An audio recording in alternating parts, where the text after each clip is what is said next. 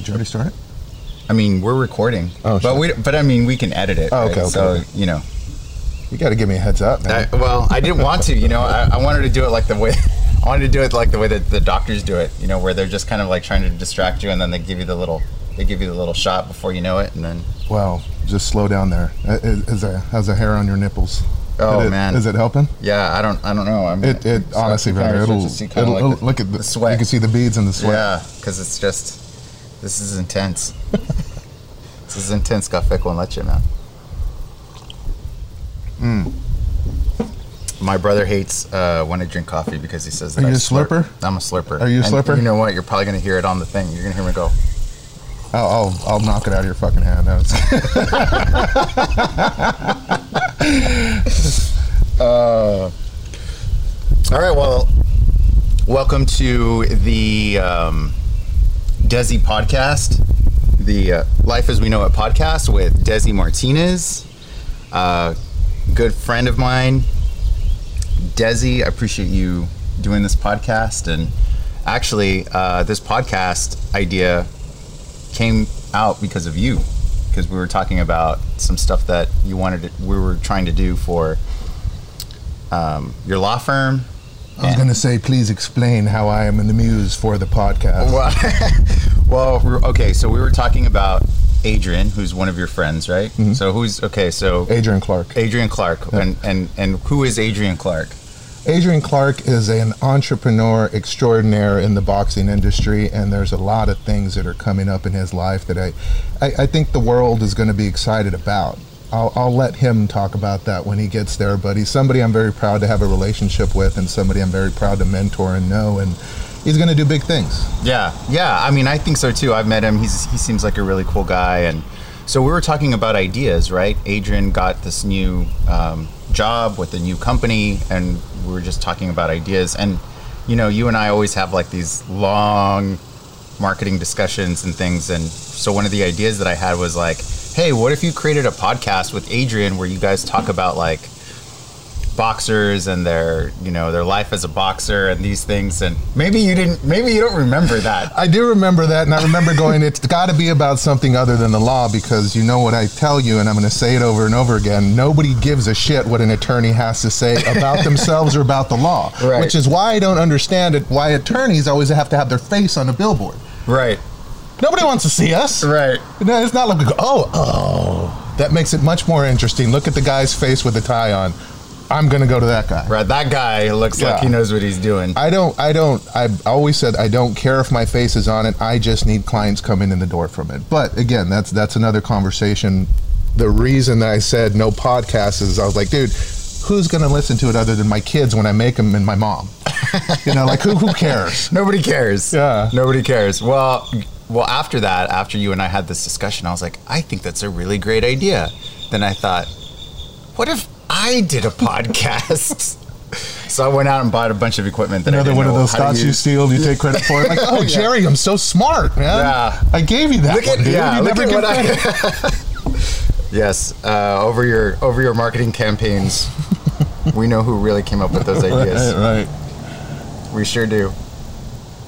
I appreciate you letting me do this. I instantly, I instantly start thinking that it's like a, you know, like a, a '70s radio show, and I need cigarettes, and my voice drops about two octaves. We should get the glasses with the with the uh, oh, because you can hear Yeah, yourself. I, I, I hate, I hate the way my voice sounds. Yeah, I Through know. this me too. distorted medium, I'm much smoother. I know. In real I know. life. Well, we can always edit it so that you sound super deep, okay. like a like a Guy like on one of those- WKRP and in Cincinnati. Yeah, exactly. yeah. WNBC. No, no, no. WNBC. I thought I was saying WNBC. WNBC. WNBC. All right.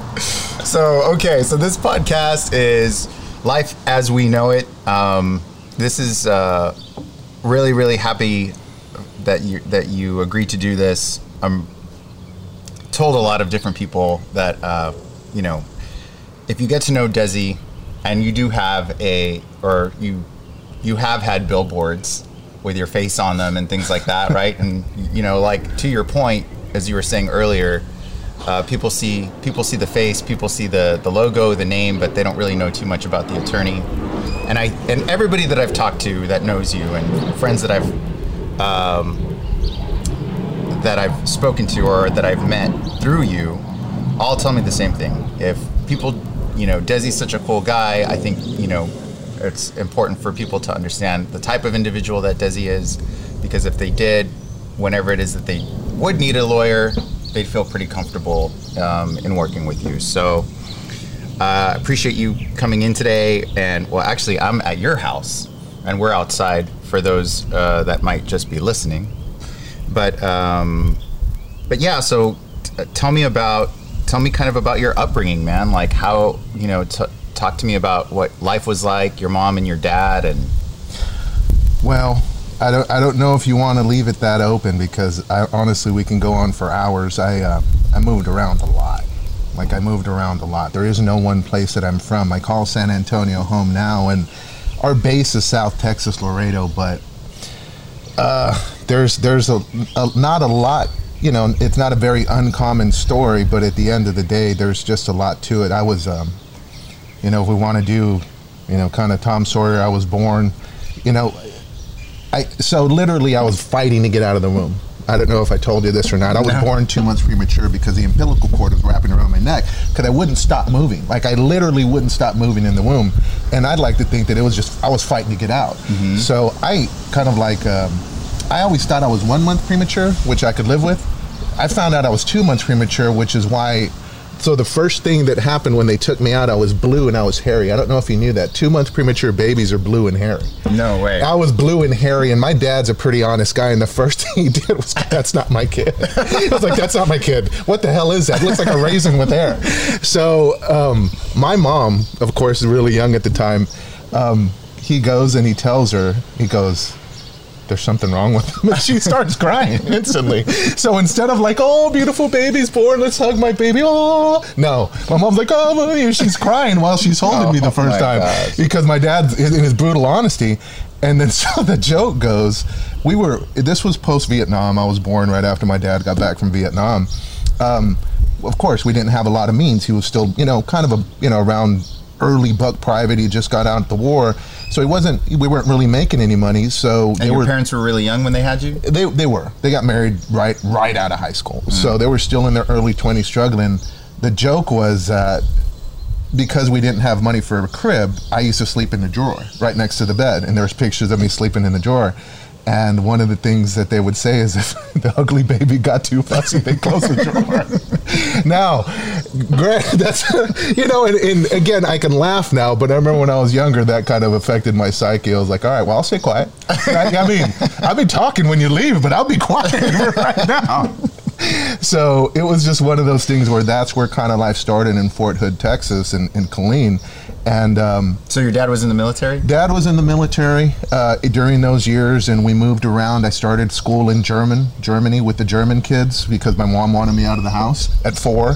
So I actually started school early because they start school early. In in like a German German it, it's school. It's not like you were like uh, on base and it was an English. No, speaking. this was in the German school because we lived on the economy. And although my mom didn't speak Spanish or English, she didn't she, I don't think she got that it was a German only school because she didn't speak English. So I was like, yeah, yeah, take his ass, you know. so I remember because I, you know, that was my buddy. Used to hang out with my mom all day because my brother was already in school, and uh, I was, I just remember telling her, I'm gonna be good. I'm gonna be good. Don't send me. She was like, no, no, no, you're going and then she doesn't believe I have memories from when I was really small, but I do. I remember things very vividly. Mm-hmm. You know, one of the one of the gifts that I've been given, I remember things from when I was young. She's like, "That's uh, no, you don't." I said, "Yeah, I do, man. I remember what you were wearing. Let me tell you the story." Anyways, I remember the first day of school walking in, and and with the German kids, and in my mind, for some reason, I swear they spoke English like I'm almost positive they spoke English. They always called me Daisy because they couldn't, couldn't say Desi. Oh, right. Yeah. But I remember walking through the school and they're saying hi to me, and it just seems like we were having like a real communication. I don't remember them speaking German. Mm. But anyways, I remember going to school with the Germans, starting off four years old in kindergarten, and then later I started off with the American schools and we left Germany and moved back to Laredo, and that's when kind of the family went to pot. And how long uh, were you in Germany for?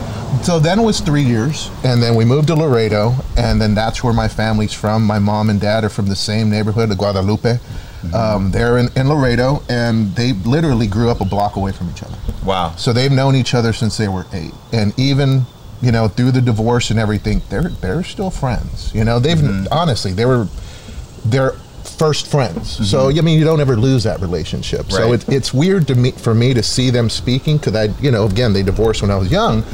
How but I forget their friend. I was around eight, six to eight. You know that whole drama going on with the divorce. It takes for a while, and then the day or the night happens when you know the family's going to split up, and then you move out. We actually moved to Mexico for for a month or so.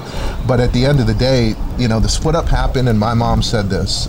And, and you got to remember, all she knew was life with our family, and then her brothers and sisters that lived in the same neighborhood. And she said, "I'm I'm I'm taking my sons out of here um, you know, they're my whole world and they're not going to have a shot in Laredo. And they're going to grow up with the bad influences, and I got to get them out of here. So she literally made the choice to leave everything she knew in Laredo for us, and we moved back to Fort Hood.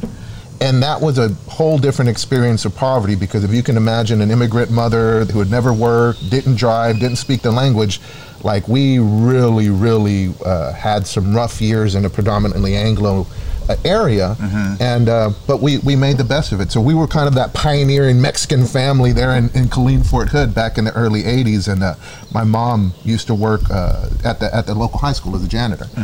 Unbeknownst to me, and this was a different time, she used to take night shifts as well. So while I was sleeping, she'd go work other shifts. Wow. And um, that was financially a really hard time, but um, I was happy. Mm-hmm. You know, she's she's a very she is a mother through and through. That's all she ever wanted to be. That's all she's happy with that. So she, you know, again, she raised us to still be happy, no matter what the circumstances were. And then we met my stepdad, um, Joe. She got remarried to him, and he had two sons from a, a previous marriage. And then so we became a very dysfunctional Brady family. I'm not kidding. A very, very dysfunctional Mexican Brady family with four boys, and we we we got into a lot of trouble and got them into a lot of trouble. Were and they I've about got the to apologize. Were they about the same age as you? The, Yeah, the other actually, boys? yeah. No, my, my, my stepbrother Joey is my age. Like we're four months apart. We're the same age, and of course we became really really good friends. On top of that, he's my best friend. Mm-hmm. And then my youngest brother Eric. Um, he, he was kind of uh, man that dude was a handful Yeah. Uh, to say the least that dude was a handful there was a lot of drama but honestly I, my, my stepdad joe i always say this he kind of saved us Mm-hmm. because we were starting to grow my brother and i and we, we were starting to realize we're poor. Mm-hmm. Like we're poor. I don't like being poor, and we're going to do some stuff to get us out of being poor.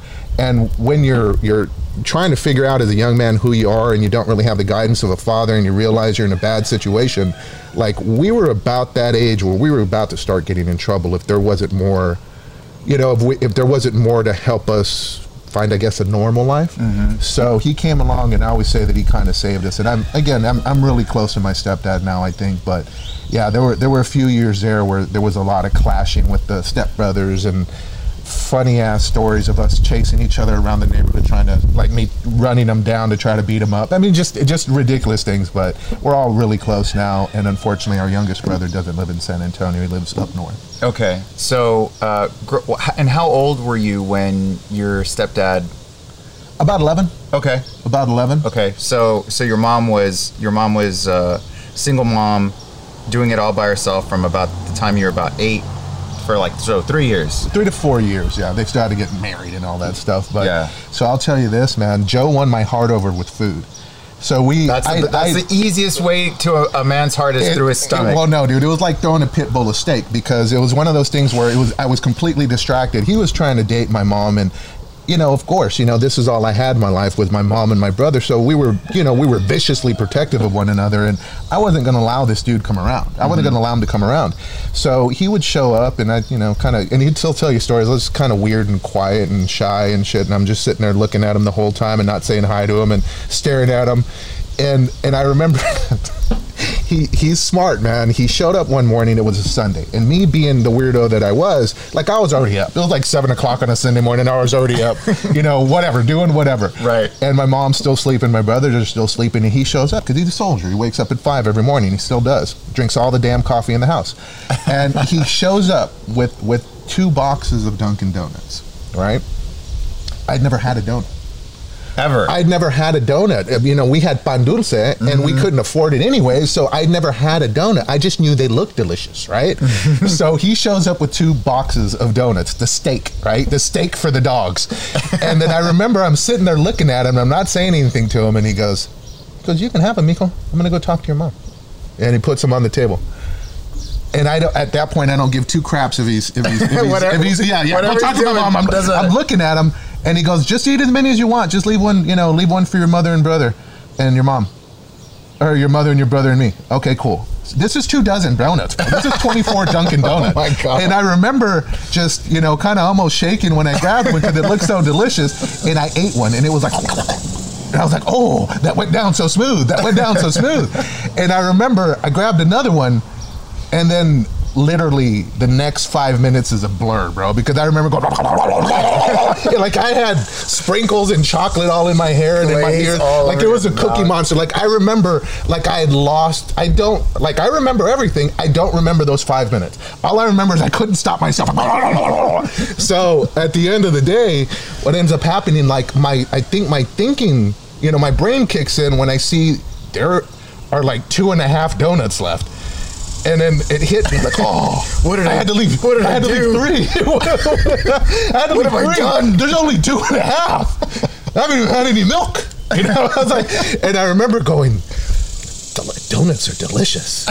and it, to this day, like I forbid people from bringing donuts to the office. Now, again, what I say at the office a lot of times is met with, "Hmm." you know, so it's one of those things where they bring them on purpose just to make me go, damn it, who brought the donuts? Who are- who brought all these yeah, donuts? Yeah. So, anyways, I, I have a donut problem, and I I'm not ashamed to admit it. And I've joined groups, and I've you know you know I've sat there talking about donuts, but you know it's just one of those things in life that it's it's like an ingrained issue that I have. It's Donuts like your deli- first your first real addiction. Yeah, yeah, it's donuts, and I, I just stay away from them. You know, I, I'm I'm you know about five days donut free, and That, you know congratulations, congratulations! Just keep it up. Keep up the good work. yeah, it's it's it's deep rooted trauma, man. So that that was that time, and believe it or not, um, we left Fort Hood, we left Killeen, where we had been we had been there for for four years at that time, and then we moved back to Germany.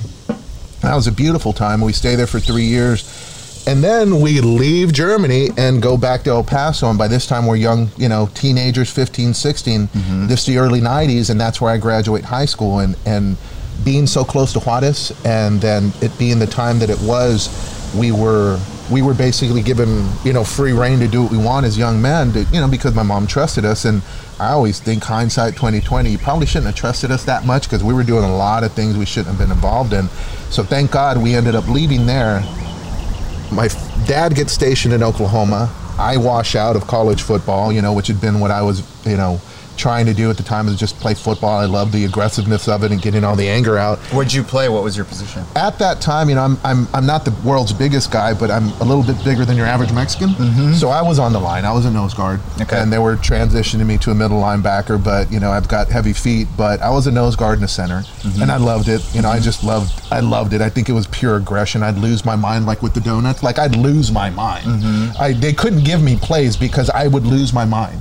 Like just, I remember the Just last game I played. They just said, "Desi, just go do what you do." I was like, "Oh, yeah, yeah," you know, like I, I couldn't be coached that well because I would lose my mind. Mm-hmm. Um, but anyways, um, washed out of that, and then there was a university at the place where my dad was going to be stationed, Fort Sill, Okay. called Cameron University, and I, I was just given a, a second chance to play, and then a second chance to go back to school, and and this time I you know, I was getting older and I realized that I, I really do need to take that opportunity seriously.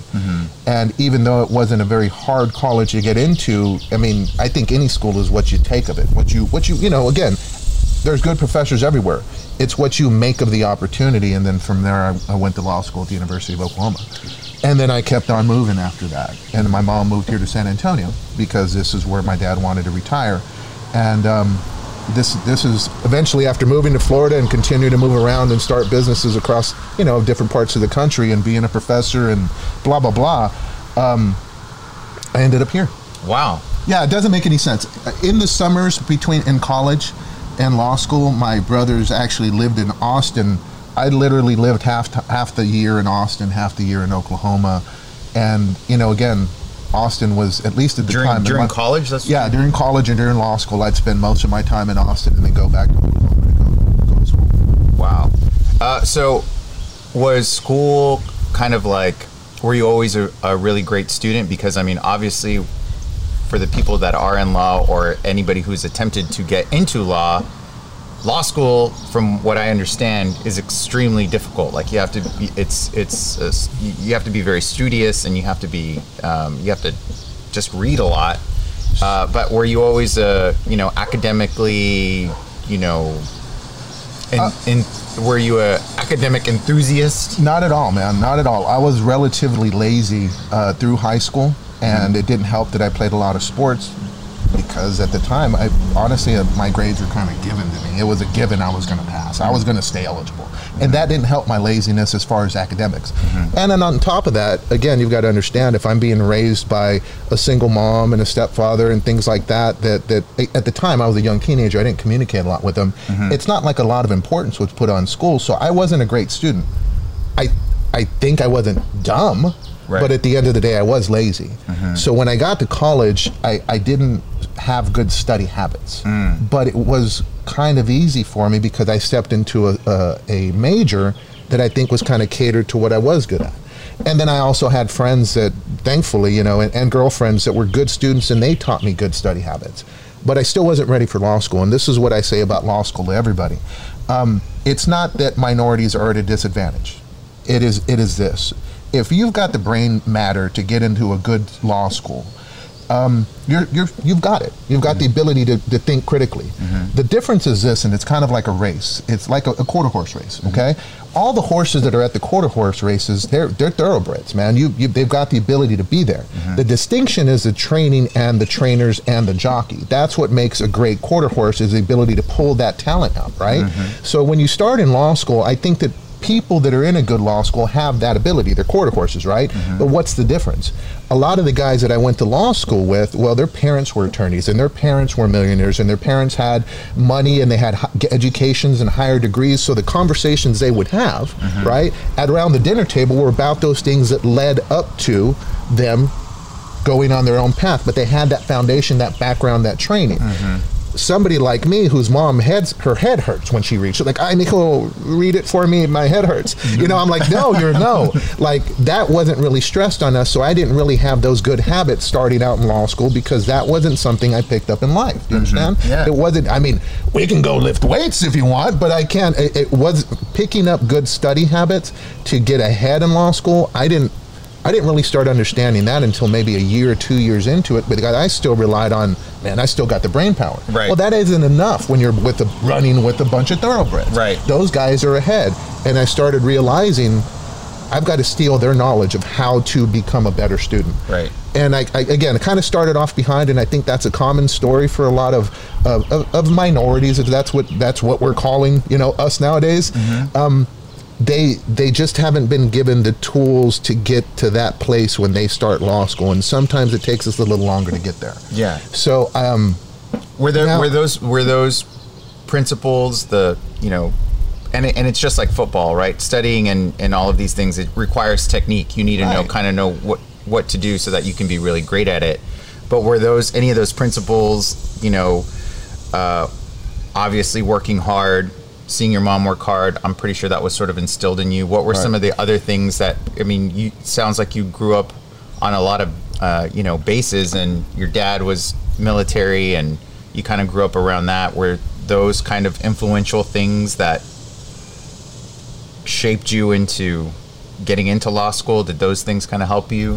One one of the beautiful problems that I was given allowed to have growing up with shyness. Like after mm. my dad left, I was confused. Like I was a weirdo. I'm not even going to deny. it. Like I was weird, and and I would just I was very quiet. Mm. It wasn't because I was scared. It was more so because I didn't think anybody really wanted to hear what I had to say. So it would leave me watching things. I would watch a lot. Like I would watch and I would pay attention, and then sometimes understandings would come to me about what's going on.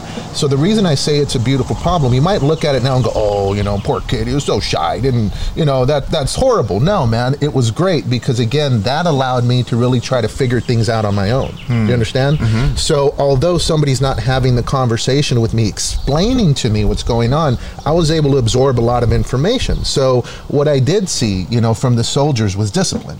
That's one of the tenets I think of success. You have to be disciplined. You have to have the talent. That's something you're born with or you're not born with. But again, for my mom, I would see the hard work. That's one of the tenets of success, right? For my dad, I would see strength. You know, so it's just one of those things where it wasn't like there was a blueprint for being successful. Um, you know, if we want to call it said, success. you need to do this. You need to do Right, this. Right. was Nobody put it together for me. I would just kind of, I always call life a buffet. You, I would take the different parts of that person that that were inspirational, Mm. and then I just kind of started figuring it out on my own because I was lucky enough to be quiet to just watch. That makes sense. Mm. yeah. And then when it be, when it came my time, I just started putting it together on my own. Mm. I'm not a self-made person. I don't say, that, "Oh, yeah, it was me all by myself." I learned by watching, though. Why? Right. Because I had no choice. Right. Right. So nobody sat down and explained it to me at the dinner table. Right, like they didn't draw a map out for you. You right, right, had to. right. And honestly, in studying, like you, studying people, right? You read people, you study them, you watch them. This person's different than that. Kind of the same thing. I, I've, like you said, it, it, it takes a certain person to be successful in law school to get right, and and I, I kind of believe not the opposite, but it's it's bigger than that. Mm. You can take somebody that's successful in the law, you can take somebody that's successful in sports, you can take somebody that's successful in in, in boxing management. Look at their qualities they're the same across the board. Mm. It's just a different industry. Do you mm-hmm. understand? So mm-hmm. it's one of those things where whatever it takes to be successful here, I guarantee you, if you had that drive to do it here in the law, I guarantee you'd be successful as long as you transfer those. And I started realizing that as well. All this drive and desire that I had to be a good football player, and there's some ridiculous stories of the stuff that I do to, just to try to be better. Um, transfer that into the law, man. Transfer that, and but I have to have a desire for it. Right. And, and I think I have found that desire in trial work. Like I love it. Like it is my audience. Like it is my. That's your football field? dude. I it's it's exhilarating. I love it. I love being there. I love being in front of a jury. I love speaking on somebody's behalf. I love defending people, meaning that being the voice, the the mouthpiece for you know, somebody next to me. Mm-hmm. Like I love being in trial. It's it's the same as a tackle to me now. Mm-hmm. Like I used to love hitting the shit out of people. Loved it. It was just like adrenaline. Yeah, it, it was just it was me against you. Somebody's will's going to bend. I'm, I, you know, again that I didn't understand that that was part of the aggression I had from growing up. That's how I let it out. But now, again, that that adrenaline has been replaced by thankfully something that my back can can can live with, and that's trial work. Mm-hmm. You know, I love being in trial, and and those are those reasons. Like it's replacing that that. I guess that not aggression, but that you know, just kind of love That for desire to- yeah, Yeah. It, it's it's replacing what what what my heart desires. Mm-hmm. It's no longer tackling. It's now being in trial, giving and speaking and persuading people. Right, yeah. And I was going to say, I mean, that aggressive nature that you had on the football field sounds like you've just kind of transferred that kind of uh, aggressiveness or that willingness um, to express yourself at, you know, at, at court, right? Yeah. Yeah. Yeah, Well, and it and it's a bunch of stuff, man. Um, so, and here's here's something. Um, you know, trial trial attorneys have you know we we're we're a, lot, we're a buzzword society now, right?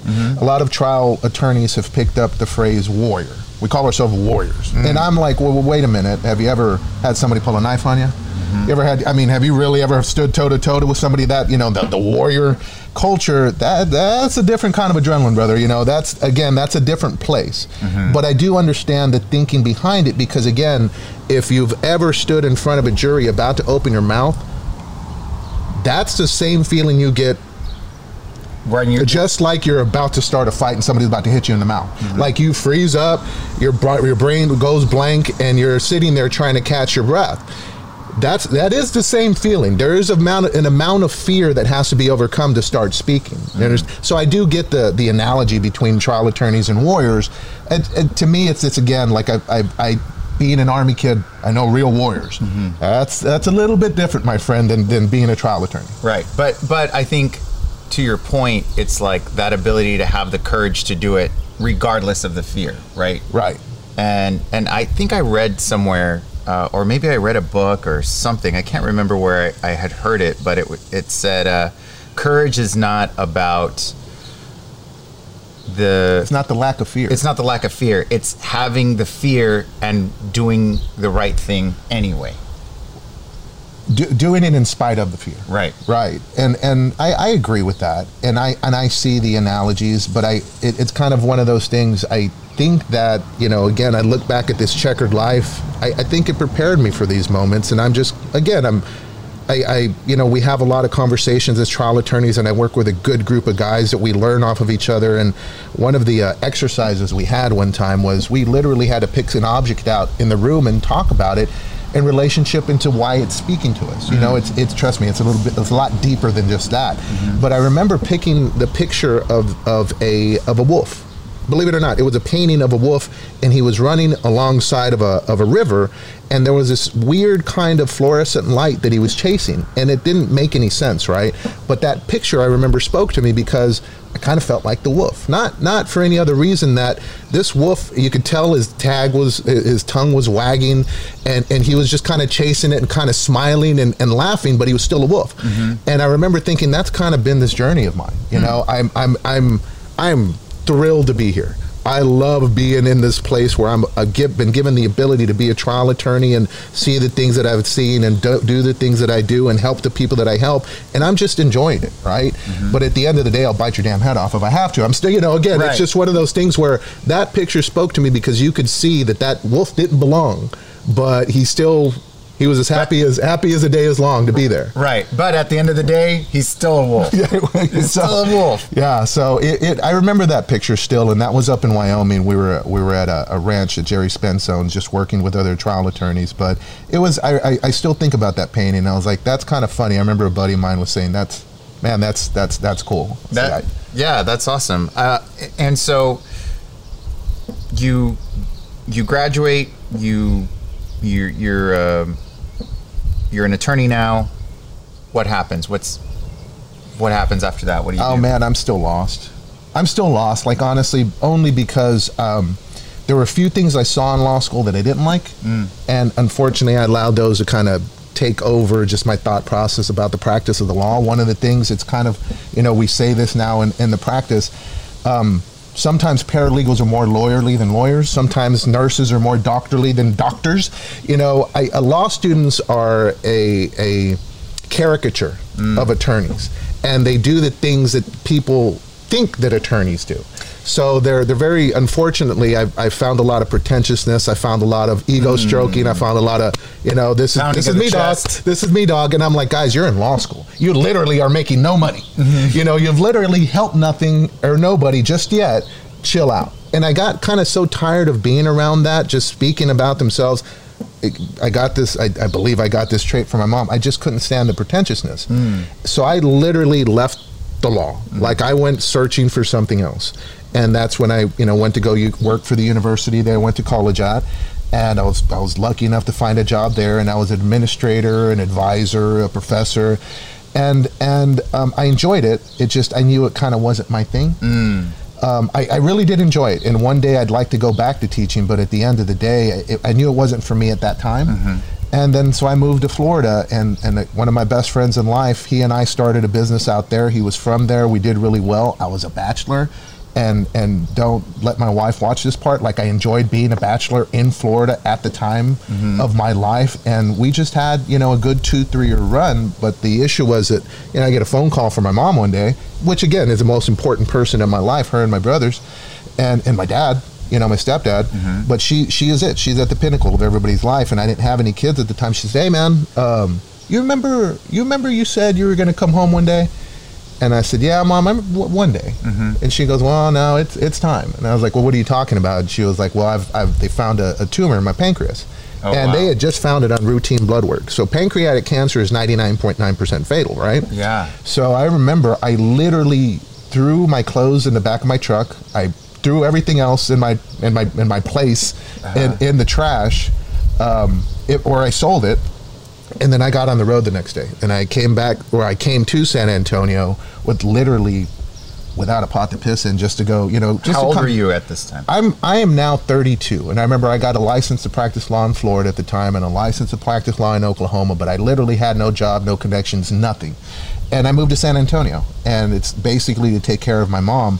But it was, you know, again, God works in mysterious ways. I thought it was down in the dumps. It was one of those times where I was broke. Um, I had nothing. Um, and and literally the one the thing that I did have in my life was disappearing. You know, because of course we were scared. This this was a fatal disease. So it, it was from that that moment that I moved here that honestly San Antonio kind of started exploding. I, I really do feel before 2005 San Antonio was kind of a sleepy, big, boring town, and I didn't want to be here. I, I really didn't.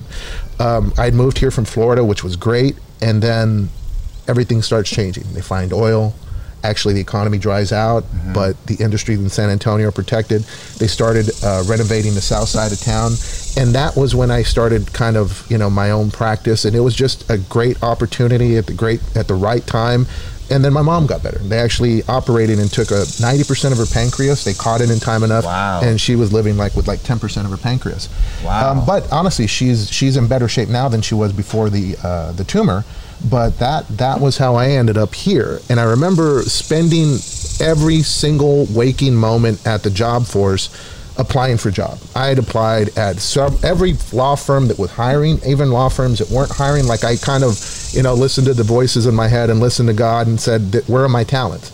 And I realized it, it's it's in the law, man. Stop mm-hmm. avoiding it. Come to it. Mm-hmm. And and I I realized that's where my talents are that I, that I've been given, and I wanted back in. I was getting in no matter what. Right. But nobody would hire me. I didn't know anybody, and I didn't have any experience. So mm-hmm. it was the best thing that could have happened because at the end of the day, I wouldn't have had my own law firm. Mm-hmm. So it's weird kind of how things like in most things my life makes no sense the way that this office came together mm-hmm. but i applied at the back we don't even have want ads we don't even have newspapers anymore right Yeah. so there was a want ad and it was there on the newspaper There's like a was little, like just like kind of It was like a want ad, bro. It was this big. it literally said legal assistant needed. That's it. Phone number. And I remember feeling defeated. I already had a job working night shift at a, at a group home. Mm-hmm. And I had a job grading papers, and I was like, I got to get in the legal field. So I called, and it ends up being the office manager I have now. And my wife is working there. And it was a law firm that was looking for a legal assistant. And I didn't want to apply for that. I felt it was a little beneath me, but I was like, screw it. I just need to get in. Mm-hmm. So I remember I interviewed with them, and my wife is actually. It, this is funny. Well, at the time, not your wife. She's not my wife, but I think she instantly wanted to be my wife. So She's like, I'm gonna marry I show him. I show up for this ten dollar an hour job, and there's nothing insulting about it. But I remember just thinking, I've got two licenses, bro. Okay, like. I'm yeah, I'm a lawyer, dude. But okay, I'm gonna do it. I don't care. I'm not gonna have this pride on my face. And I remember interviewing and telling this guy, uh, the office manager, who is now my office manager, and the attorney, John. yeah. I remember telling him, I said, look, man, I don't, I'm not here to interfere. I'm not here to tell you what the law is. All I'm here to do is work and to show you my worth. Um, if you need your car washed, I'll wash your car. You need a ditch dug, I will dig that ditch. I don't care what it is, I'll do it. Just please give me a chance. And like, well, how much do you require an hour? I said, look, dude, I have two jobs. I work already 12 hours a day. In order to commit my time to this law firm, I'd, I'd really like to quit one of my jobs. Um, if you can pay me 12 bucks an hour, then then I promise you I'll, I'll, I, I will work as hard as I can for you. I just need to be able to quit one of my jobs. And the attorney goes, Yeah, I don't know, we can do that. And I remember going, and then he, actually John looked at him. John looked at him and goes, and he goes, well, I'll, I'll call you. He was like, I'll call you. And then one day, yeah, I remember going, good gosh, man, I'm not worth twelve dollars an hour. I'm not worth. It. I said, it's cool, man. I'll find my way. So, anyways, I, I started harassing. You know, started calling, and while I while I'd been interviewing in there, my wife Jessica had, was coming out to kept on coming out to the reception area, and then her and her best friend, who now works with us as well, kept on coming out, Were they- finding a reason to come out to the reception area. Yeah, I'm not. I'm not. You know, I, I'm. I, I play country dumb a lot, but I'm not that dumb. So I'm sitting there going. Yeah, I know what you girls are doing. Just just ask for my number if that. I mean, just I already know. Yeah. yeah, yeah. I know what I you're know doing you here. I know. I know, I know, I know. You want some of this, right? Want. So, but uh, you know, again, I was there and I'm reading an article about Abraham Lincoln, and it always sticks in my head the phrase that he had said because he was exactly my age at the time when he was this article When he they were taking it? Yeah, when he well not didn't write it. It was about him, but he Oh. had written, written in his diary, and they put it in the article. And he had said, I have accomplished nothing in my life up to this moment that the world would ever know I was here. And I remember going, damn, Abe. Abe was feeling the same way at my age because remember, Abe, honest Abe, had lost every election Yeah. ever Yeah. up until the time he was elected to the government and, well, as a senator, and then he became president. He had lost everything Yeah. everything like Yeah. 16 different elections like he had lost everything and he was feeling defeated and damn it i understood that at that moment Mm-hmm. but it was just kind of a little bell in my ears the reason i mentioned my wife is not to embarrass her but even though i had interviewed and john wanted to hire me um, they still weren't going to hire me and Jessica, as the office, you know, kind of like the assistant office manager at the time, simply went in and goes, "Look, hire that dude. I know you don't want to. I know you feel you're paying for too much, but we've had enough bad employers. Hire that dude." But she already, like, her wheels were already turning. She was like, "Hire that dude," and then she got her claws in And me. she- yeah, and she got her claws in me. But that was the reason that you know I ended up being hired, and then a year later, that office, with a lot of other weird coincidences, if you want to call them that, blessings, uh, we ended up opening our own firm. And so, how old were you when you opened up your own firm? 30 I want to say 32, 33, brother. Somebody over 40, uh, you, you're, you're, I'm losing years here, Oh, brother. I don't even I- know what today is. I know- but- I know. Me neither. But I want to say 32 or 33. Okay.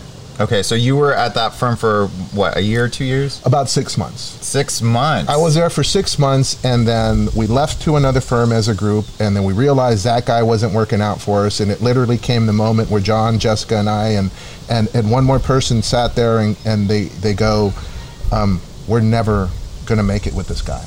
Desi, what do you think? And I was like, "Well, I'm married now. I've got a kid on the way. I I uh, I'm I'm not making much here."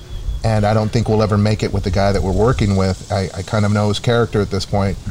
You liked Let's your go. you liked your Let's odds. go. Yeah, let's go. And and there were doubts, of course, but we had good relationships with a lot of people, and we had, you know, I, I promise, and this is something I say, and I think it's it's it's it's true to this day, and it always will be true. We can't control anything around us. Mm. We can't control the people around us or how they feel. We can't control the circumstances. All we can control is how hard we work. So it was just kind of one of those resolutions, kind of a pact. We you work your ass off every day, every night to make this work, and and you know, with God's blessings, we'll we'll be okay. And that's kind of what we started off with was hard work, determination, and a prayer. Mm-hmm. And and it ended up working out. Within a year, we had ten employees, and now Wow, really? Yeah. Uh, I mean, it just it just started growing. Escalating. Now, pain those people that was a different, you know, but we needed them to help us with you know with the clients that were coming in. So we're at that was 2006, man. So we're what year are we in now? We're in 2020. I think everybody's tried to forget this year. So Yeah. we're, we're 14 years in. Uh, we're at over 20 something employees, 20 plus employees. And um, it's just continued to grow, and we've continued to be blessed, man. And, and our relationships have really, you know, saved us during the lockdown. So let's let's go back real quick to Jessica. Uh, Jessica, she's she's chasing you down, right? You're the mouse, she's the cat. Uh, and maybe a little bit of vice versa, Yeah, right? yeah, But, but um, how long how long before you all got uh, got married? Like, what was that? What was that dynamic like? Because you know. Um, the the spouse having this having the same business with the spouse that I would imagine that that could be challenging but like what, what how's that dyna- how did that dynamic start and kind of where are you all at we, we were blessed with that, man. So I, I do think that it's hard for couples to work together mm-hmm. because it's hard for them to leave leave home at home mm-hmm. and work at work, Right, right? right. I mean, there is a different dynamic from the workplace as opposed to the home, right? Mm-hmm. Jessica, we were blessed because Jessica, her family actually has a very successful restaurant business, and she grew up in that environment, so she saw her parents navigate that, and she was mm. involved in it. And all of her brothers and sisters work for the restaurants and own restaurants, so it's one of those things where she was was it was ingrained in her. Remember, a habit was ingrained in her very early. Mm-hmm. This is how you are at work. Mm-hmm. This is how you are how you are at home don't cross the two and things will work out and honestly it's worked mm. out great for us you know it might be weird to other couples but it's worked out for us That's you know great. we work well together now how how um, i think you asked another question how did um, what's the dynamic what's the dynamic so I'll, I'll give you this dynamic and it works for us and it kind of she she knows i tease her and, and like i said she is a she is a better mate than i could have ever written down for me like i remember praying for the for the right person to come along, especially when I was lost. You know, when, when things were going bad, and and it's it's weird. The gift God gives you, it it's not what you're asking for. A lot of times, it's what you need. So what she was more than I could ever wish for, and, and by that I mean it. She's been man, she's been my ride or die in every single sense of the word because she understands there's different there's just different dynamics to our relationship. There's a different relationship at home than there is at work. And at work it's one thing and she she's she's my backup and so is John and and so are the very loyal employees we have, but at, at home we we just have an old very traditional relationship that works for us because again um, it's it's kind of how we were raised. It's how my mom raised me. It's how her parents raised me, and it works for us. And we found each other, and that's the way we raise our kids. I'll tell you this story, and I'm going to tease her because again, it, it might explain just kind of you know how we are as a family. Um, so her dad is very old school, and I love him to tears, and, and I laugh because he buys me gifts during my birthday and Christmas and things like that, where he doesn't buy anybody gifts. Oh, yeah, really? he doesn't even buy his own daughters, which he loves, you know, to no You're his favorite. He does it. Yeah, I'm his favorite, and I tell everybody that because again, it's true. I don't, I don't lie. It's true. I'm his favorite, and I love that man to know, and as well, he's been like a second father to me. So when I I wasn't allowed to stay in the family home. They have this big, beautiful home. I wasn't allowed to stay in the home when I would go visit. I would literally have to stay in a hotel, and then I'd come have lunch and dinner with everybody, and I'd go back to my hotel. So Jessica would stay in the home, and when we first got married. Um, I was allowed to stay in the home. Mijo is coming to the home, right? So I remember, you know, my step, my my, my, my, my father-in-law is not going to like, hey, Mijo's asleep nobody bother him. We get up at four or five to open the restaurants, but I'm going to stay here on Saturday with him, and you guys be quiet when you're waking up. Mijo's asleep. So I remember kind of waking up late. Everybody's gone, and and I'm like, where, you know, and he was like, and he's sitting on the couch waiting for me because he wants to go hang out. I'm like, all right, cool. So I go, give me two seconds. Remember, I've been a bachelor for 33 years, so I've got my T-shirt, and I'm gonna iron. I'm gonna take a shower, and hey, we're gonna take off and have some guy fun, right? So I'm walking across in front of him, and he's laying on his couch with his arms spread out, and he's like, Mijo, take your time. Uh, everybody's gone. Just do what you got to do. And I'm like, okay, let me iron, man, and and then we'll get going. And he goes, why didn't uh, Jessica iron that? I said, brother, don't worry about it, man. I cook for myself. I clean for myself. She can't iron anyways, man. I'm, I'll be back. you know, so I go and I iron, and I remember as I'm walking away, he's like, "Yaka!" and then she, my mother-in-law, comes running to his side, and he's like, and I'm like, this is kind of weird. Not, you know, I'm not paying attention to it. Mm-hmm. So I iron my shirt, and then I come back in front of him to go to the room. He's like, Mijo, Jessica's ready to iron your shirt. And I said, Suegro, I said, don't even worry about it, man. She doesn't know how to use the water and the steam iron. I got it, brother. I'll be back in a minute. Vieja! And then she comes yelling. She comes running back. He's like, and then I was just, it's just kind of weird, right? So, anyways, two seconds later, I'm sitting there and I'm putting on my shirt, and Jessica comes into the room and she is in tears, brother. And I'm like, hey, yo, we just got married, man. I can't. I'm not screwing up. What did I? I what are you? What are you crying about? I don't know how to mm-hmm. handle this, man. I'm not good at crying. She mm-hmm. knows this. I'll shut right up when she's crying. Like doesn't matter how mad we are. What we're we're, we're in the heat of battle. Mm-hmm. If she starts crying, I shut up. I'm like, oh, I don't know what to do with it. Right. Like a puppy. I, I don't know how to touch it. so I don't know what to do with her. And I'm like, what's wrong, man? What? She goes, you don't tell my dad I don't know how to iron. You don't say that in this house. And I said, "What do you mean?" She goes, "You you don't iron your shirt in this house with without you know checking with my dad." And, and I said, "Whoa, whoa, whoa, man! I didn't know that. I've never been allowed to stay here. I'm sorry. Here, go iron it." so we laugh. We laugh at that. We go. laugh at that, but it, it, it goes on to another story, man.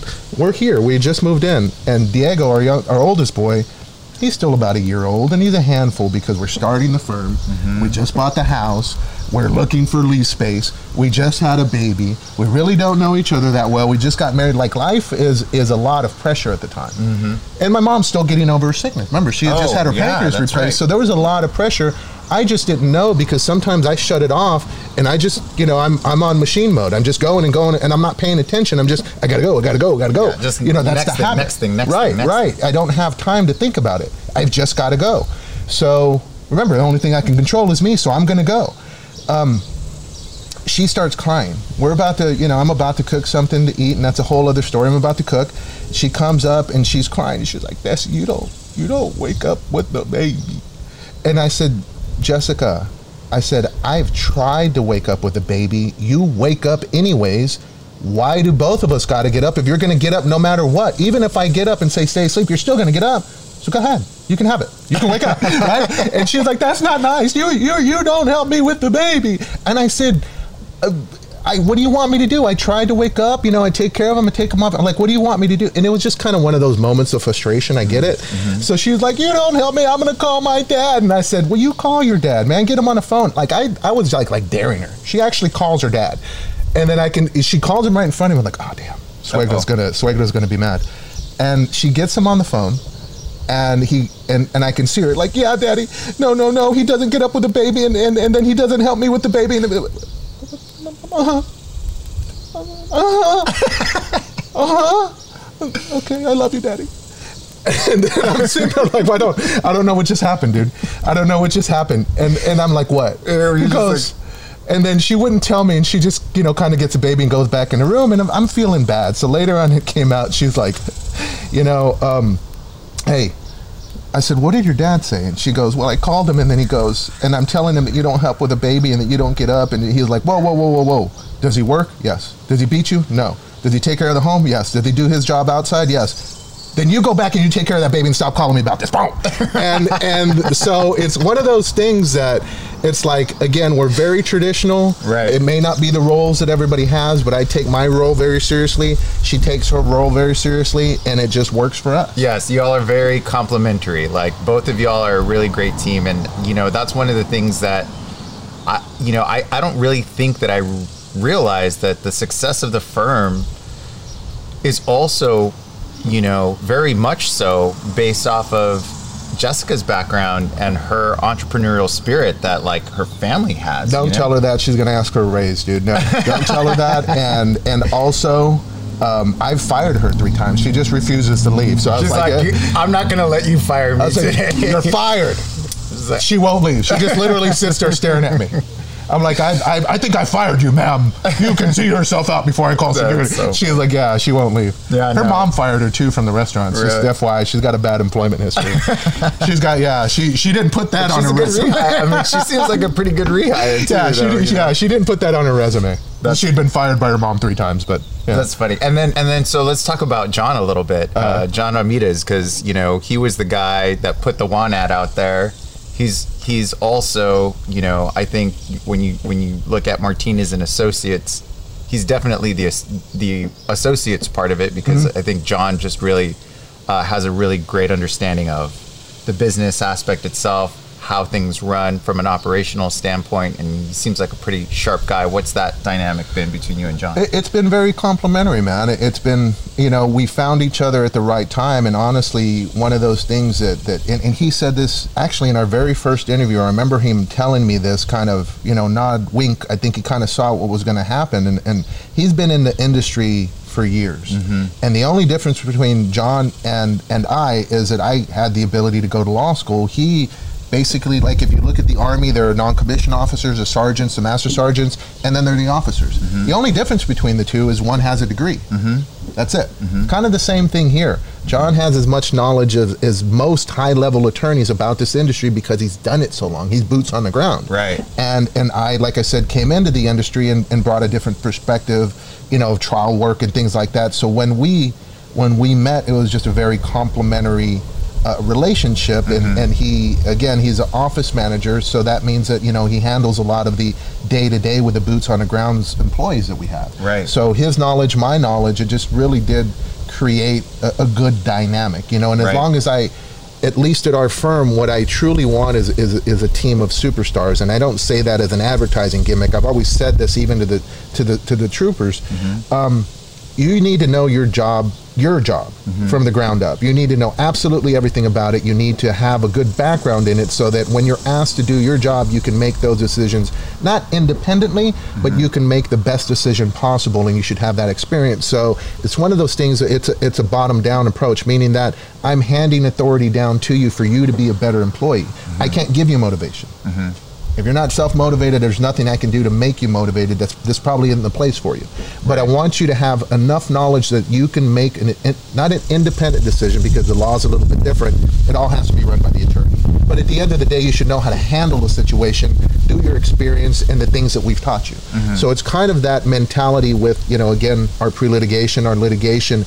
I'm I am not telling you what to do on a daily basis. I expect certain things out of you, and I don't know how you get it done. Mm-hmm. Well, I do know how you get it done, but I don't direct how you get it done on a day-to-day basis. Mm-hmm. I just expect this at the end of the month, mm-hmm. and I expect number one thing is always, always, always communicate, because even in the law, and again, this is just my my tenets, my philosophies. We're still customer service, man. It's Right. no different than Pizza Hut. Absolutely. So at the end of the day, there's some great attorneys in San Antonio, and there's, I mean, honestly, it's verifiable. There's some great attorneys in San Antonio. These, the public that's getting inundated with, you know, all these personal injury attorney ads and things like that, they don't know the difference unless they're they've been through the experience. But one of the things that I always tell my staff is, look, they can go get ice cream from anybody, man. Mm-hmm. They can get this service from anybody. They can literally call any law firm out there. What needs to distinguish us is the level of service we give them. Mm. Just like you can get pizza from anywhere, bro, or ice cream mm. from anywhere. The thing that makes it different is that experience that you had while you're getting that ice cream. Right. And again, if I'm and and honestly, I'm not.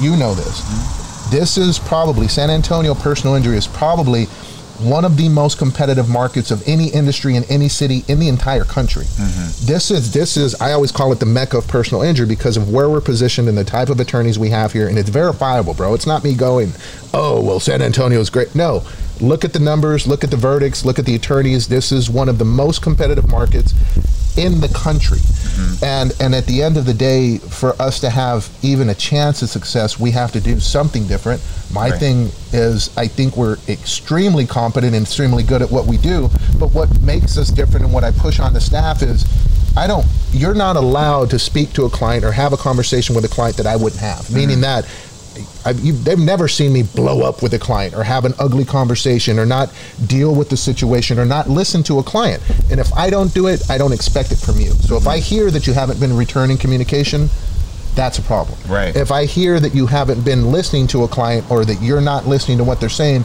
we're going to have a problem. Because mm. again, that's that's one of the tenets of our of our Business. su- business success, whatever you want to call it. You know that is important to us.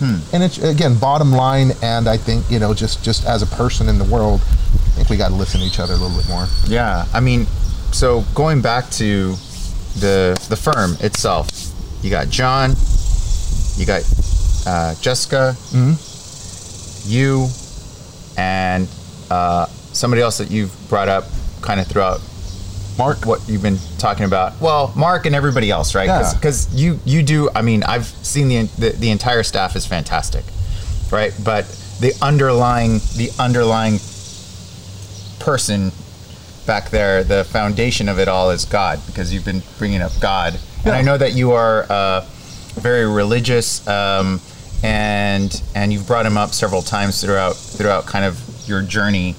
Uh, what is that? What, how does religion play a role in your life? And then how does how does that also? One thing that we haven't talked about yet is how much you give back to the community. And I've always said like, man, you're you know you're doing so much. People really just don't understand how much you actually give back to the community that that you serve, that you're already serving. Like, where does how does God play a role in all of that? Well, I, I, I think that religion gets a bad name because, you know, just like anything else, people fly under a certain banner, do things in the name of, and, and it, it, again, that banner ends up getting a bad name. So it's not so much religion. I am Catholic, devoutly Catholic. Um, but it, to me, it's more of a relationship, and and again, that's that's what what faith is in God. It is a truly a relationship. Like again, if it's not a relationship, you, you're not you're not you don't believe that He exists.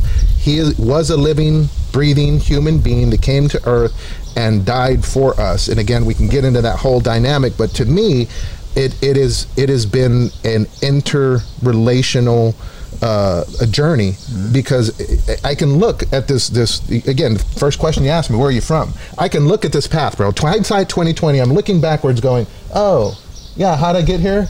Well, that doesn't make any damn sense. You know, I mean, that literally doesn't make any sense. I, you did what? And then that doesn't make any sense. And when I look at something, I always say this, and I teach RCIA for incoming Catholics. Um, I, I say this constantly: God doesn't speak well, if God had to choose a language, the all knowing, all powerful master creator of the universe, is he going to speak the, the King's English? Mm-hmm. Is he going to speak the King's English? He gonna, yeah. Is he going to speak Spanish? Which one's he right. going to speak? You can't contain him to that, right? Mm-hmm. So literally, his language is miracles because we are hard headed. We don't see the, the things that he's saying to us because we just simply refuse. If it's not something we can grasp, mm-hmm. we're not going to believe it, right? Mm-hmm. So he literally has to speak in miracles, otherwise, we don't get it. Right. So I look back at my life, and when something doesn't make any sense, but still it has a resolution, mm-hmm. you know, like you know what's what's happened, what I've been blessed to have happen in my life, and I look back and I go, "That's God, dude." Mm-hmm. Do you understand? So mm-hmm. to me, that that again, that reality and, and some of the blessings people are like oh that was such a hard life no that was a blessing brother mm-hmm. um, to have been in the situations that i've been in to have seen you know a lot of the the violence and a lot of the poverty that i've been around um, so I think that seeing that type of, of, of pain, seeing that type of violence, seeing that type of, you know, death, if you want to call it that, and drugs and, and all of those things, um, when you know that that's a reality and you know that you're going to die, rest of this crap doesn't matter. Like what we're finding out about coronavirus. Now right. people are like, hey man, I don't care about the, I don't care about my life. Right. I've, I've always known that. Right. I, I, always know that life is more important than the things that we surround ourselves with. So because we're going to die, and I'm going to have to stand before my Maker, right? Because mm-hmm. I'm made by somebody. Because I'm, I know I'm going to have to stand there. I've, i think I've almost been there. You know, mm-hmm. that's what it feels like, at least. Mm-hmm. Um, I, I I do things not for the back patting. Mm-hmm. You understand? That ain't. I'm not gonna be able to say, God, you know, I, I did give 500 bucks to the food bank. I mean, right. Help me out. Right, or, or you know, as I'm dying, you know, I'm, right, I'm sitting yeah. on my deathbed going, you know, give me that Wells Fargo account. Let me look at that. you know, before I go, I got to see that account one right. more time. Let me just look it out of you know, I don't care how much money you have. I don't care how much fame you have. I don't care how much power you have. You're going to die. Definite. Right. I can say this. I'm, I'm letting 100%. out 100% death rate. There's a 100% death rate, and you're going to stand before somebody whether you want to or not. Mm-hmm. So the things that I do aren't for back patting or to say look at me or what have you. Which is when you ask me, let's talk about. it. I'm like, nah, bro, mm-hmm. let's not. Mm-hmm. I'm good with where they are. Um, but the, that's the reason. Again, it has to be real. The mm-hmm. relationship's real. The the life that I've been given is real. The the the blessings that I have are real. Well, guess what? In return the things that I have to do are real. Mm-hmm. You understand? It can't be, you know, kind of the stuff that, hey, um, I've got about five bucks left over. I wasn't going to do anything with it. Here you go. you know, here you go. Right. I've been of, and it's in the Bible. Right. Of, of, of those that are given plenty, plenty is expected. So the more I'm given, the more I'm expected to give away. Right. And it's not giving it away. It's basically, and, and this is something that people, yeah, uh, again, people that aren't aren't religious mm-hmm. don't realize. But the church isn't a building, man. Right. The church is you and I. Mm-hmm. It's people. Mm-hmm. You understand? Mm-hmm. It is spirit is in people. So at the end of the day, again people are who you're supposed to take care of. Right. The church, yes, I do. I do yes. give to the church. I want his place to be beautiful, mm-hmm. right? If it's going to represent him. But at the end of the day, it's more so about what I do for my man, mm-hmm. my fellow man, mm-hmm. even if I don't like him, mm-hmm. right? So I, I, make it a point not to try to fight with other attorneys because I don't want them to get the impression that's who I am. Mm do I? Yeah, yeah. I can't stop myself. Sometimes, you know, I'm not. Again, I still have that that inherent aggression. Sometimes I cannot put a a, a muzzle on it. Mm-hmm. You know, but at the end of the day, um, I, I try to live this life with absolutely everybody. More so those angels that you know that are walking amongst us that we don't know who they are. Mm-hmm. You know, homeless shelters, the homeless. Honestly, people in Africa that I have I have I have you know relationship there that you know there are some some villages that we've been helping I mentor people. I'm, I'm, I'm, I'm associate judge at the juvenile court. I, you know, again, there's just a, several, several, several different charities that we've given to. So I just try to live the word. Right. Unless you put the word with action, it doesn't have that much effect. I can read you a book all day long, mm-hmm. but if I'm not showing you how it actually plays out, mm-hmm. then that's just a big brook, bro. That's that's a fairy tale. Mm-hmm. You understand? Yeah. You, have to put it into action. Right. So that's just what I try to do, and I don't preach to people, and I could never be. I respect the guys that are on the corner. Yeah. You know, beating the book. Mm-hmm. I can't do that. Yeah. That, that's, that's, not, not my calling. Yeah. That's not my calling. I'll show you through my life. Yeah, and I mean, you give monetarily, and then you also give of your time too. So I mean, you're it's not like you're just saying like, oh well, I don't have the time to do it, so here's a check or whatever. But you you you do that when when people need help, and then you also give of your time too. So I think that that's kind of noble in its own respect. Uh, let me just kind of just take a little um, a little bit of a just digress here a little bit for whatever reason, man. Mm. You always get upset with me when we do stuff. And, and, Well, I get upset and- with you quite a bit. You're and- gonna have to narrow that down, Well, okay, the tie thing, the tie thing. Whenever we do a I shoot, found out what it was, man. Whenever we do a video, I- and if I don't tell you, you- you're like, make sure my tie is straight. You remember when we released the taco video and I told you, hey man, no, go ahead, release it, Jerry. Hold on, hold on, hold on, hold on. So hold that thought, hold that thought, because I'm gonna just tell you something right now. For whatever reason, somewhere between when we started and now, you have a gold piece of glitter right here on the side of your. All right, here on the side. I don't know how you got it, but it's right. It is right here. So I'm just saying because on camera, Yeah, yeah. you you've got a. I don't It's know if my it's gonna- beauty mark, brother. It, No, it's a I'm telling you, no, it's a piece of gold glitter right here, dude. I'm. I'm just telling you. I was gonna say I shit excellence. I'm spit gold, just- baby. Gold is just I coming out of gold, your mouth. baby. I'm just letting you know because when you see the video, you're gonna be like, I how spit come, excellence. How come you didn't tell me about this gold It's the gold that comes out of my mouth, man. That's on the other side. It's on Uh, this side. I'll, I'll right get it eventually, as long as it's not mustard. It's, it's not mustard. or jelly, just- jelly yeah, juice. I'm just letting people know it's not a piece of food or anything, right? It's just it is a piece jelly of juice. Yes. It's, it's, it's donut juice. yes. I, I, I steal donuts and I eat them in the closet That's by what, myself. That's bro. what it is. That's what it is. Well, okay, so I, I wanted to, to definitely say that. The other part that you mentioned too is uh, we are in the middle of COVID, so I don't know how long this video is going to last in the on the interweb space. Uh-huh. But part of the reason that we're outside is because we can't be indoors because co- of COVID um, things, and so you know people are here. I'm sure that you can hear hear the birds and stuff like that, and like the rooster in the background, and and uh, and those things. So just I'm just kind of drawing the illustrating the picture of it of it all and why we're why we're out here. But uh, taco video, Yeah. Taco video. So you had a billboard. You had a billboard out there, and uh, it was you, and Mark, and Damon, and Rick, and uh, I don't remember. I don't remember if you brought it up. Somebody brought it up that it was like it looks like a like a Goodfellas poster, movie poster board. Yeah. And uh, and then that's kind of where the idea came up of like, hey, wouldn't it be cool if we created a video where it's like you in this attorney like lawyer movie, and then we do this like little swap of things. It was it was and and so I'll tell you exactly where the thought came up. I don't know if you remember. It was me, you, Penny, and my friend Zach Borrego, who was Yes, to Zach. with you. And That's we're, we're- right, We're, that's sitting right. there. We're sitting there at lunch. We'd had a you know like our ad meeting, and then I wanted to introduce you to Zach to do some writing content that's for right. you. I And we do need to reach out Actually, that Penny guy. Penny did bring up. Hey, you know what would be funny? You know what I've seen, and then it just kind of went from there, Mm. and that's where Taco was born. Yeah, Taco was born there at lunch. Yeah, and, right. and not the, the idea specifically took some time to come up with, but I that's that's where it was born. yeah, That Yeah. was the umbilical cord around the neck time. yeah, yeah. That was that was that was fun. Um, so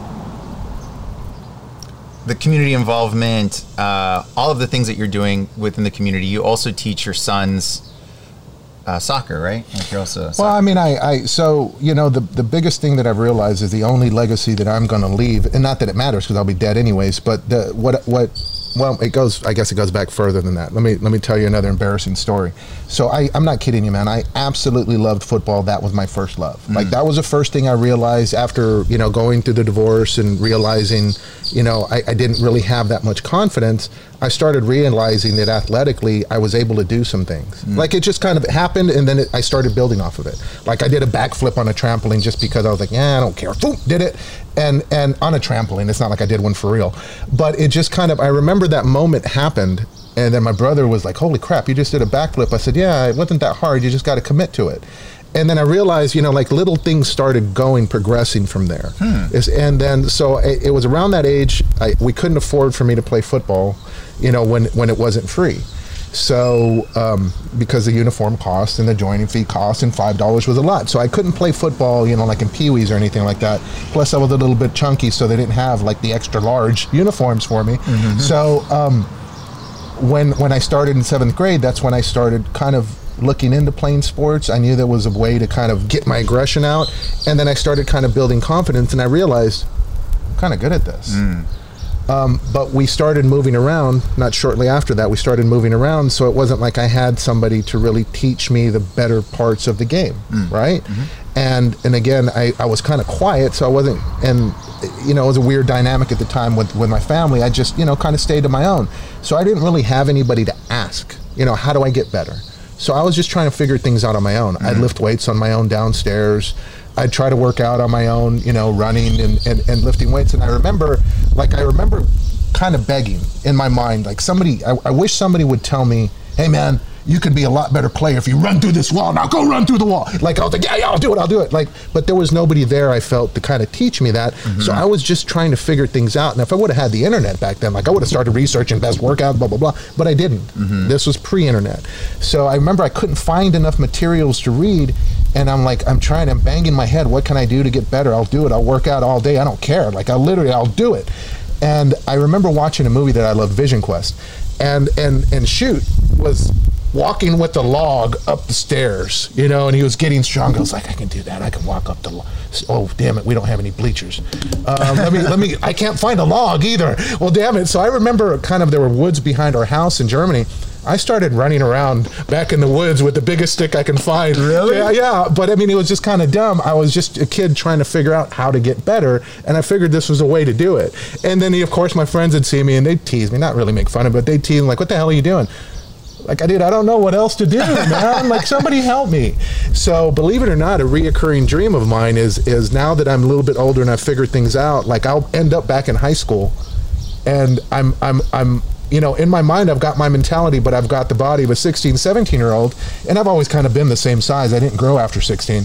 Um, and I'm about to start a game, and I know what that's about. Mm-hmm. It's about me having now have that experience to have been successful at that age, mm-hmm. and I know how to do it now. You mm-hmm. understand? And and it, unfortunately, that time is gone. I don't sit there living in the past, but one thing that it did do, because I'm very happy with where we are um, in my life. But one thing I do is I've always kind of committed to my children when I had them. I will teach you those things, even if you don't want to learn them, that, that I was never taught. Like I'll share with you the knowledge that I'll picked up, and that's kind of my biggest. That is my biggest mission mm. in life to teach those kids what I know. Now you don't have to do what I do, and trust me, my older son is nothing like me, mm-hmm. and my younger son is a lot like me. But at the end of the day, they are their own individual people with their own individual talents. So you you go your route, and I will teach you everything that I've learned in this life. And at the end of the day, you don't have to do what I did, but you got to do something. Mm-hmm. So again, the the primary thing isn't so much soccer. That's what my younger one picked up, mm-hmm. but it's it's it is that involvement. My time is supposed to be spent on my biggest blessing, which is my children. They they have been. I am their ward, mm. so it is my job to teach them those things that I know. And and unfortunately, Diego, the older one, or fortunately, he's, he's man, that dude is is just got it in the head. Like he's got it. Yeah. Like he figured it out. Yeah. So he and I have long conversations, especially when I'm driving, about just certain things. We'll talk about issues of the day. We'll talk about why things happen.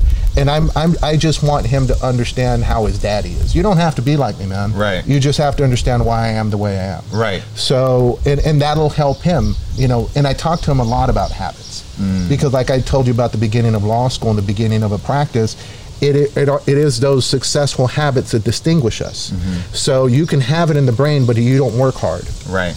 Ain't gonna happen. Right. If you you can have it in the brain, which means you have talent, but if you don't have discipline, ain't gonna happen. Right. You know, you can have it in the brain, but if you don't have perseverance, it ain't gonna happen. Right. If you don't have faith, ain't gonna happen. Do you understand? I mean, there's so many things that go into.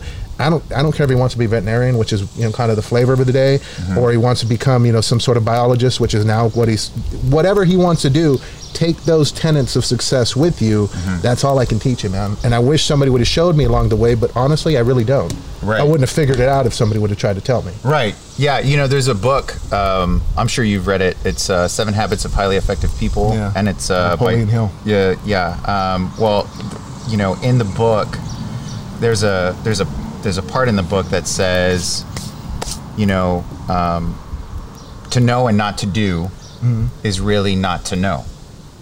And That's deep. yeah, well, I mean, you know, but it's like you can know all of these things, right? You Right. can you can know exactly what you need to do to to have a, a successful career in whatever it is, or you can know how to to do certain things. But if you never do it, I mean, then Right. do you really do you really know it? I mean, it's not. It's how how useful is that knowledge if you're not putting it to, to use? Right. Right. And that's that's you know again you see you hear you know it's wasted talent. Mm-hmm. There's nothing so sad as wasted talent, and that I mean again it's just cliche. It doesn't mean anything, right? Mm-hmm. But think about it, bro. Because I unfortunately I, I I look to family members knowing full well.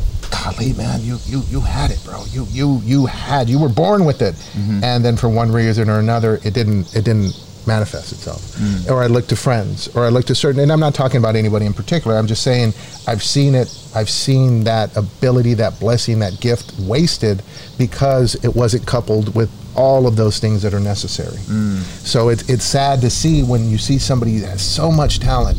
And, and they don't believe in themselves, Right. Or they feel they haven't been given the opportunity, which we'll wait for The- uh, Bigfoot, the monster truck, to drive by Yeah.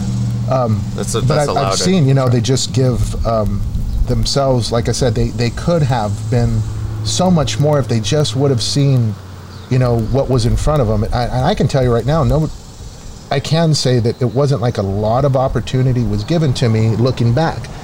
But again, I think I was given as much opportunity as anybody else. Now, again, that doesn't mean I've lived everybody's life, and I'm sure that there are a lot, you know, hard, much more hard knock stories out there. Mm. So that maybe they can say I wasn't given the opportunities, but we're all being given something, man. Right. I truly believe that. Right. I, I can point to again, you know, people in, in, in third world countries that they're still given an opportunity to do mm-hmm. something with it. So I just think it's it's you, you've got to grab it at that moment, and there's a, an element of fear and an element of doubt. But again, I mean, we get one go round, bro. right. So I mean, it's just it. That's kind of how I see it, man. Yeah, and you know, I think that there's a lot of people too that when they look at the cards that they're dealt with, you can look at it two ways, right? You um, you can take a look at the cards that you're dealt with, and you can say like, man, this is not the best hand, you know, to to play off of. Uh, and so a lot of people look at that that hand as like you know a waste or they don't do anything with it right and so they're really looking at the things that that they don't have that could make that better and then you Right. have the other you have the other part of it too where that you just do what you can with the hand that you're dealt with Well, it's poker, man. It is poker, and, and I'll, I'll put it to you this way, man. And, and and Adrian knows this. We talk a lot, and he goes, "Dude, you never, you you always have a story." And I said, "Man, because that's the way that people learn, brother." Um, so one of the hardest trials, and I don't want to, you know, again lawyer this up, but I think about this a lot. One of the hardest trials, one of the trials that I'm most proud of, is is probably one of the hardest fact patterns that we've ever had to deal with. And I remember I had referred it out to an attorney who literally literally gave me back the case and goes, "I'm getting out of this one, brother. This one, this one, I'm not touching it." and and I remember going, man, we're screwed. I hope they make an, uh, a settlement offer. What ended up happening was that, and I didn't know this at the time. When we ended up signing this client, signing this client, he was visiting from out of town, and he told us he was just visiting, looking for work. Well, my man ended up being a pimp. He was actually visiting for more girls in San Antonio when he got into a crash. Now, it wasn't his fault. The crash wasn't his fault, and his injuries weren't his fault, right? But when you put that in front of a jury, along with the fact that he's in federal prison now, and he was in prison for something that is uh, what they would call a crime of, of, of moral turpitude, and it wasn't just you know pimping. Um, that that when a jury's going to hear our client talking over the speaker and know that he's not there because he's in prison, and it comes out that he was pimping when he was in town, people aren't going to forgive that. They're going to be Right. like, I don't care how hurt he is. He's morally zilch. wrong And we're up a ver- against a very good insurance company with an attorney I respect very much, a defense attorney, and he is going to come after it. Like he, I already know him, and we'd already had a trial together. Like he's going to come after it, and we're like, damn, we're going to get our asses kicked. So I remember Damon and I just started kind of game planning it. I'm like, look, we got to go, we got to go. We couldn't draw a better venue, we couldn't draw a better judge. Let's just go. So at the end of the day, what ends up happening is that, yeah, you know, we start talking about it during the beginning of the trial. Hey, you're going to hear my guy. He's going to be testifying over a speaker because he's not here. He's in jail. You know, what would let's talk about that. You know, and, and with with the with the venire panel, which is what you draw a jury from, right? And of course, you get the hems and the haws, but it, you know, again, they don't know what he's in jail for. Like I know this defense attorney's coming out this fact to bring it up. Why are you in jail? Why are you in jail? So, um, knowing that aggression, we just kind of found evidence to to block the facts as to why he was in jail. Not that he was in jail, but why he was in jail. Because again, I understand it may be morally repugnant what he was in jail for, but at the end of the day, it had nothing to do with the fact that he was in a crash that wasn't his fault and he was injured. Mm. Those two things have nothing to do with one another. Right. The mixture is what was dangerous, and that's what he was trying to bring out. But we found evidence that be able to keep him keep that specific thing out, right? Mm-hmm. So the jury never knew what he was in jail for. They didn't know he was in jail, though, right? Mm-hmm. And I think it was the right ruling. So what ends up happening was that because he was so aggressive about it, our guy actually was a highly intelligent guy and he mm-hmm. could keep his emotions in check and he just talked about the facts. Mm-hmm. And the jury heard it and this guy was coming after him about jail and jail and jail and jail and jail and you didn't pay your taxes and you blah blah blah blah blah. All right, cool. They still didn't understand why he was in jail. They ended up thinking it was tax evasion. And ultimately they could forgive that mm-hmm. because again it was during the recession. So it's like, ah, okay, yeah, maybe he's in jail for this. Right. What ends up happening Bigfoot Oh came man, back. you were right Yeah, Bigfoot came back. because of the lake, right? So, so what ends up happening is that the jury just weighs it based on the fact that he was in crash and in a crash, wasn't his fault, was injured, and they put all the other stuff aside, and we end up winning that case and getting a verdict that really nobody expected. When honestly, even I thought we were going to get zeroed out to no end. Like I thought we were going to owe money. Mm-hmm. You know, like I thought I was going to have to pay somebody just to, you know, just to just to close this case out, and and it kind of left you know the judge and the defense attorneys wondering. What the hell did you just do, man? Huh. and and again it wasn't it was circumstance it was luck it was hard work it was thinking things out it was all those things that you bring to a successful practice and a successful business and to, to try to have bring into a successful life but at the end of the day um, it was one of our best victories because we were given literally no shot. Mm-hmm. And and those are the ones i'm proud of. I always say that look you know as personal injury attorneys we all have those cases where you know they're in the seven figures maybe even eight figures. Those cases honestly they sell themselves man. Mm-hmm. Meaning that you don't have to do amazing legal work to make a million dollars off of somebody that's died you mm-hmm. know? You're not you're not driving a really really badass car when the car is already made for speed. You understand? You're not Right. doing a lot of work. Right. you take one of these damn Yugos that has a four cylinder engine and you drive it at 200 miles an hour. Then you're a mechanic. You Right, understand? Right. so that i look at those cases and i go that's you know that kind of shows me that the things that i've learned we've put into practice and thankfully we've been suc- successful with it but i count those as bigger victories than the big big ones Mm-hmm. why because those big big ones all i basically had to do was get out of the way Right. you know these we had to work up and it's one of you know there's a few cases like that where i'm like Mm-hmm. yeah it might not be the biggest verdict but at the end of the day that's my proudest work Right. why not because again it, it was because again we were given no shot Right. now there are some altruistic stories of people that we've helped we've gotten you know big verdicts and small verdicts but at the end of the day you know some of the smaller ones we were helping people you know one lady honestly we got her 1200 bucks and i remember going it's embarrassing I think it's a crap verdict. You know, I'm pissed off. Mm-hmm. And and she's crying, and I thought she was crying because, you know, She got sorry, man. $1,200. Yeah, we Yeah. got twelve hundred dollars for her. Well, she was crying because she was happy, and I'm like, what? What do you mean? And she was a sweet, sweet, sweet lady. Um, and she goes, well, my my husband has got cancer. And they just told us he needs to have this study done, but we got to pay for it out of pocket, and our out of pocket was twelve hundred bucks.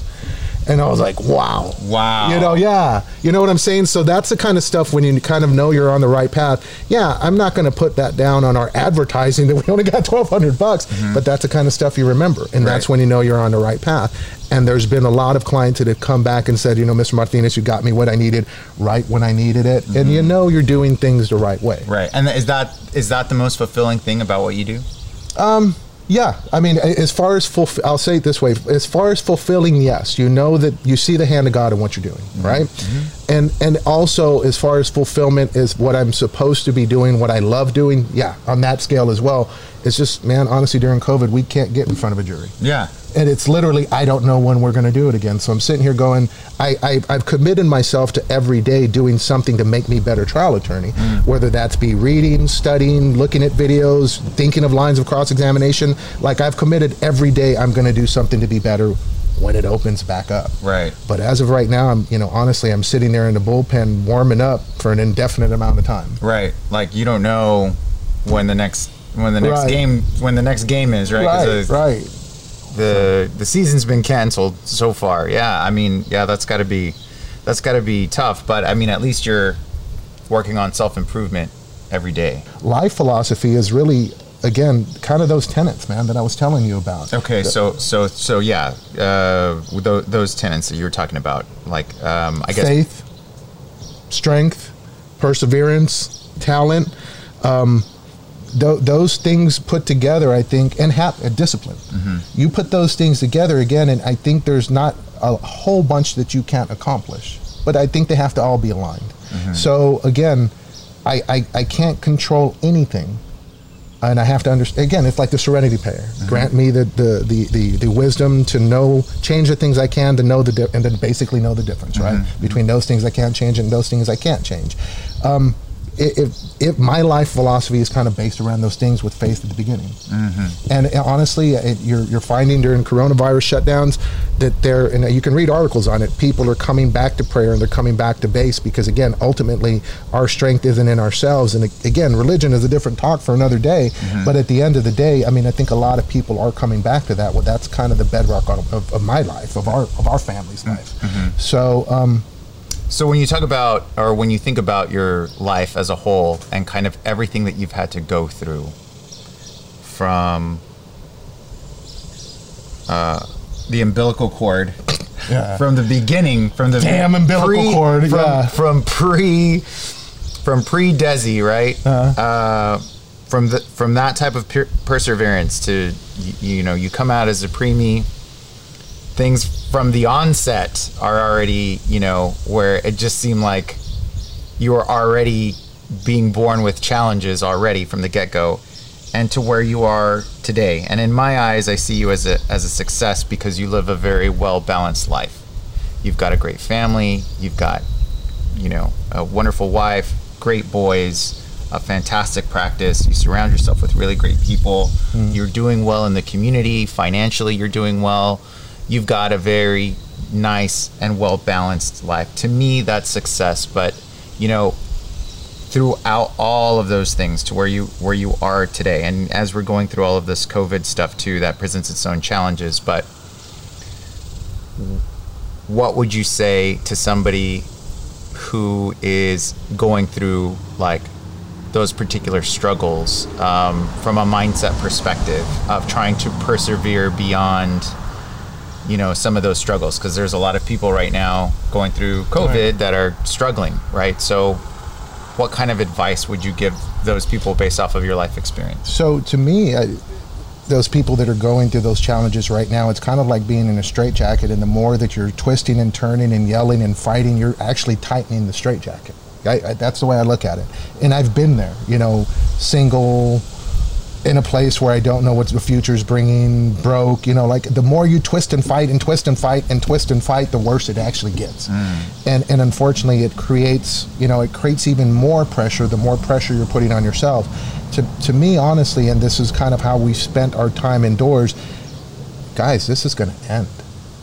Regardless of what you think, regardless of how it feels, this is going to be over one day. It mm. may be a year from now, it may be two years from now, but this is going to be over. This too shall pass. We've we've we've been around as human beings for countless years, dude. Mm-hmm. Thousands, if not millions, possibly. So at the end of the day, again, this is going to pass, and most likely we're still going to be here. You mm-hmm. understand? So I I would say this time again, if you're in a cave and you do feel cornered and you do feel the dark coming around you, embrace it, man. Don't don't struggle. Embrace it and quiet down. And kind of, to me, it's it's almost like a monk going into the the, the cave of himself. Mm. What I like to do is honestly just slow down and and take, you know, take time on the little things. Watching my sons play with their water balloons. My workouts have almost been a, like a I hate to say it this way, but it's almost like a spiritual activity. Mm. Like I'm just slowing down and really kind of concentrating on myself and the things that I'm doing to make my body stronger and better. I slow down with my meals. I slow down with my prayers. I make sure that I'm again slowing the mind down. Mm. Because again we're we're we're we're wrapping ourselves in all this despair which is why we're planning on doing kind of a podcast as well. Mm-hmm. And if we get wrapped up wrapped up in the despair of our mind and the despair that we're seeing on the news on a constant basis mm-hmm. uh, yeah where where it's going to take you down. Mm-hmm. So guess what? Slow it down, turn it off, and just kind of retreat into the cave of your mind, but in a more again a more spiritual way. Just slow down. Yeah. And I found that that slowing down is kind of taking the panic away. Mm. So with with two young ones, with all my parents still living, thank God. With my brother still living and, and, and, and you know sometimes needing needing a little bit of help with you know with certain things, um, with uh, the office, a staff of over twenty, with um, you know my wife, my in-laws, all of those things that I feel responsible for, responsible for helping. Like if I allowed myself to, one of those things enough is is anxiety filled. Do you mm. understand? Just mm-hmm. running an office and figuring out where the next six months are going to take you is anxiety filled enough. But again, I have a family, I have kids, I have a wife, I have brothers, I have mothers, I, I have a mother, I have, I have parents, step parents, mm-hmm. in laws, people that I'm constantly on the lookout for, mm-hmm. as well as my neighbors. You know, so at the end of the day. Um, if I allowed myself to, I would literally run run my mind crazy thinking about all the stress That comes along involved, with it. right? One of those things is enough, brother. Just being a trial attorney is stressful enough. Right. But again, there's so much more. The, what I look at and what I do is simply realize again what can I control? Mm. I can control how hard I work. That is it. Mm-hmm. And I'm going to give my best effort with the time that I have, and I'm going to just slow down the thought processes to make sure that I'm spending time on myself, reducing the anxiety however I can, but also taking care of those things that I can take care of. Mm-hmm. And I've let my staff know because we made a commitment to them. We're all basically in this boat together. Yeah. I ain't going to start firing people and creating unemployment statistics. We're going to hold on to everybody as long as we can. But it takes you guys. You've got to you've got to row your own water. You've got to paddle your own water. You've got to do your own job. I'll do my job. I'll keep you guys employed. I'll do everything I can. But I need that same commitment from you. And and again, we're going to get through this on the same boat together. And when we hit rough waters, guess what? Paddle harder. Right. So control what you can control. I'll control what I can control, and we'll get through this together. And that's that's kind of the way I, I see all of this, man. Yeah. You know, whether it be family here, we've we've again, um, we've we've we're all doing our part, even the young one, and and you know with with my with my work life, man. So that Yeah. that's kind of been what's worked for us. I don't know if it's a secret of success for everybody in getting through this, but that's been working for us during kind of the lockdown. Awesome, awesome. Well, um, I know that I know that I'm getting pretty sweaty. Sun's kind of coming You're out. making you're making the sweat. Oh, man. the the sweat smiley face. Oh yeah, You get yeah. some under the under the chest, under the pecs, yeah, yeah, it's good. right at the belly button. And then thi- this cafe con leche was amazing. Thank you for that. You're welcome. I, I appreciate it. I appreciate your time today, Desi. Um, really appreciate you, man. I know, and I know that you say that a lot um, to other people too, but genuinely appreciate you. Same here, brother. Thank you. Cheers. Thank you Cheers, my friend. me. Oh, no more. Oh, till the next one. till the next one. All right.